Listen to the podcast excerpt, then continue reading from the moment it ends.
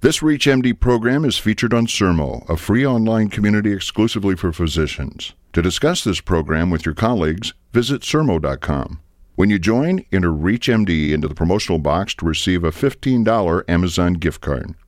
You're listening to ReachMD, the channel for medical professionals. Hi, this is Dr. Ann Goldberg, President of the National Lipid Association, and I'd like to welcome you to Lipid Luminations, hosted by Dr. Larry Kaskel, presented by the National Lipid Association. Hi, I'm Dr. Larry Kaskel, and I am at the Midwest Lipid Association meetings in Minneapolis, and I'm serving as a roving lipidologist. I've been talking to some of the keynote speakers after they've given their talks and to give you a on-the-ground perspective of what's going on here at the meetings. Hi, I'm here with Dr. Julia Steinberger from the University of Minnesota, and she's the director of the Pediatric Lipid Clinic and just delivered a talk on lipid screening and management in children.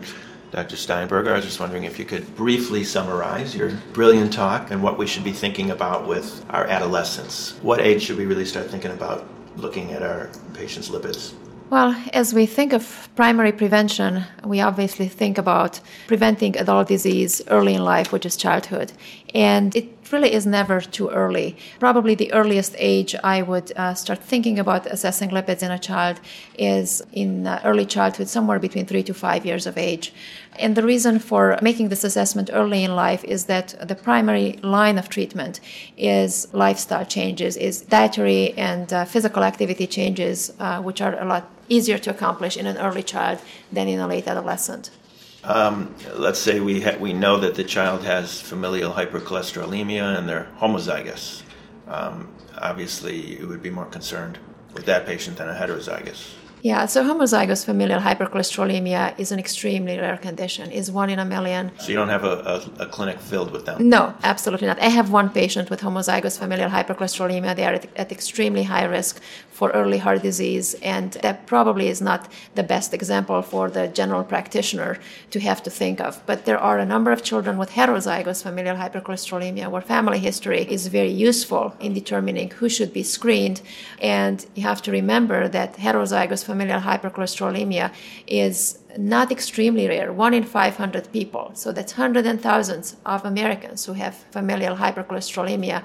And in a child, more so than in an adult, if you don't think of it, if you don't screen for it, you will not find it until they develop disease. Remind our audience a little bit about some of the autopsy studies that have been done on kids uh, that died from, let's say, uh, some trauma or a car mm-hmm. accident. What, what's going on in their coronary arteries? So, autopsy studies in the last 15 years have shown in children as young as two years of age up to mid 30s, these autopsy studies were done in children as young as two up to 30s, that the extent of lesions in the coronary arteries and in the aorta were in direct proportion to the level of the risk factors, which are obesity, abnormal lipids, high blood pressure.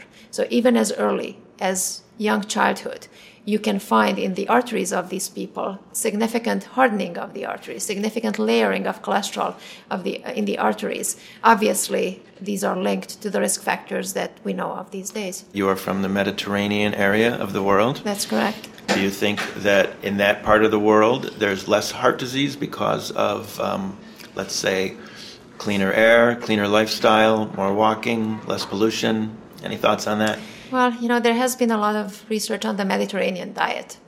And the Mediterranean diet is a diet that's low in saturated fat, high in fiber, and it has been shown that Mediterranean diet is associated with less cardiovascular disease. I have to say though that there is a change in the situation in the Mediterranean countries and there's more obesity just as there is worldwide mm-hmm. more obesity. And I think the increase in obesity tends to trump the healthier diet. So you may be able to have and this is again not necessarily related to lipids, but more so related to uh, the side effects to the to the uh, risks of obesity and type 2 diabetes.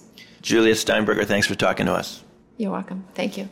If you've just joined us, you're listening to Lipid Luminations on ReachMD XM 157. I'm your host, Dr. Larry Kaskel, and I'm coming to you live from the Midwest Lipid Association meetings that were held in Minneapolis in September. And I was able to track down some of the keynote speakers, and uh, here's what they had to say.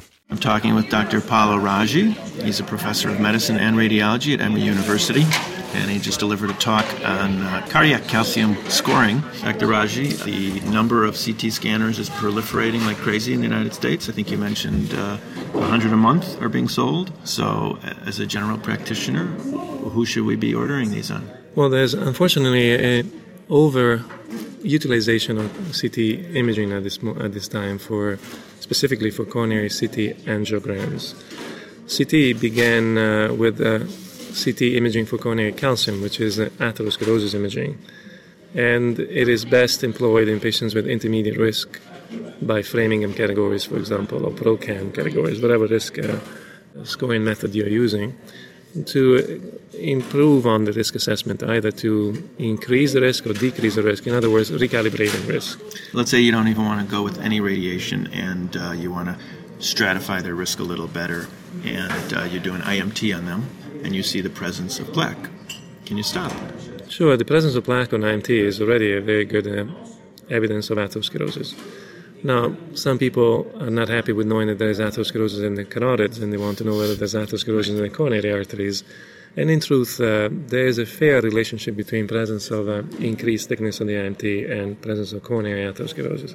Fair because it probably is around 60 or 65%. But the reality is that if you do see calcium in a CT image, you do know for a fact, 100% uh, specificity and sensitivity, that there is uh, atherosclerosis in that individual. Now, in patients without calcium, we probably miss 3% or 4% of patients with atherosclerosis. However, in my opinion, CT for calcium, which is uh, utilizing a much lower radiation dose, is still superior, at least as far as risk stratification is concerned, to CTA, in other words, an angiogram performed with CT. Right. The radiation dose is uh, much less. We're talking about 1 millisievert or thereabouts versus 15 millisieverts or higher. And uh, the added benefit of knowing that there is some non calcified atherosclerosis on the CTA, from the point of view of risk stratification, simply is really not helpful. So you, you don't care if they're soft plaque? Well, I think that the added benefit of knowing that is very little. If you are talking about a group of symptomatic patients where you want to find stenosis, and they may have no calcium and you want to know whether there's a non-calcified stenosis, then there might be a value to it.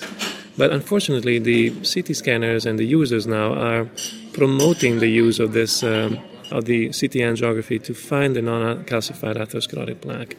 But we have no clue as to whether that adds incrementally to the presence or absence of coronary calcium. Why does atherosclerosis calcify? Do we know that answer? We don't know why. We know that it's an active process that is uh, really closely resembling bone formation. We know that it's under the control of cells and enzymes that resemble closely cells and enzymes that we find in normal bone. We know what promotes it. For example, enough oxidized LDL mm-hmm. fed into a vascular smooth muscle cell is enough to promote the phenotypical transformation of the smooth muscle cell in an osteoblast like cell. But why that happens teleologically, we have no idea. And then um, a few years ago, I heard a lecture by a uh, cardiologist who believed in the calcium bomb theory. I don't know if you're familiar with it or not, that he believed that it was an infectious agent that covered itself with calcium, and that was the trigger for atherosclerosis. And unless you treat that infectious agent and use chelation, you're never going to treat the disease. Well, now, before we go to the infectious agents, chelation, let's kill it right there. Chelation has helped never anybody, okay. has never helped anybody chelation. with a kill chelation right there.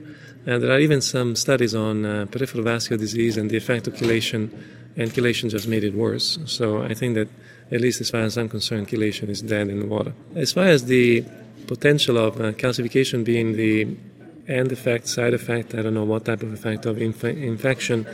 Again, unfortunately, the infectious etiology of atherosclerosis has not really panned out yet. Right. I don't think so. At so, least not for chlamydia. Not for chlamydia, exactly. And some people even called into question the uh, effect of viruses, uh, mm-hmm. such, uh, such as CMV, for example. But again, uh, the infectious etiology has not yet panned out. I'm not ready to just uh, throw it away as a possibility, right. uh, but I'm not too excited about it at the moment. I do know, however, that there are a few groups that are actively investigating the effect of vaccination, mm-hmm. Um, antibacterial as well as antiretroviral medications on calcification.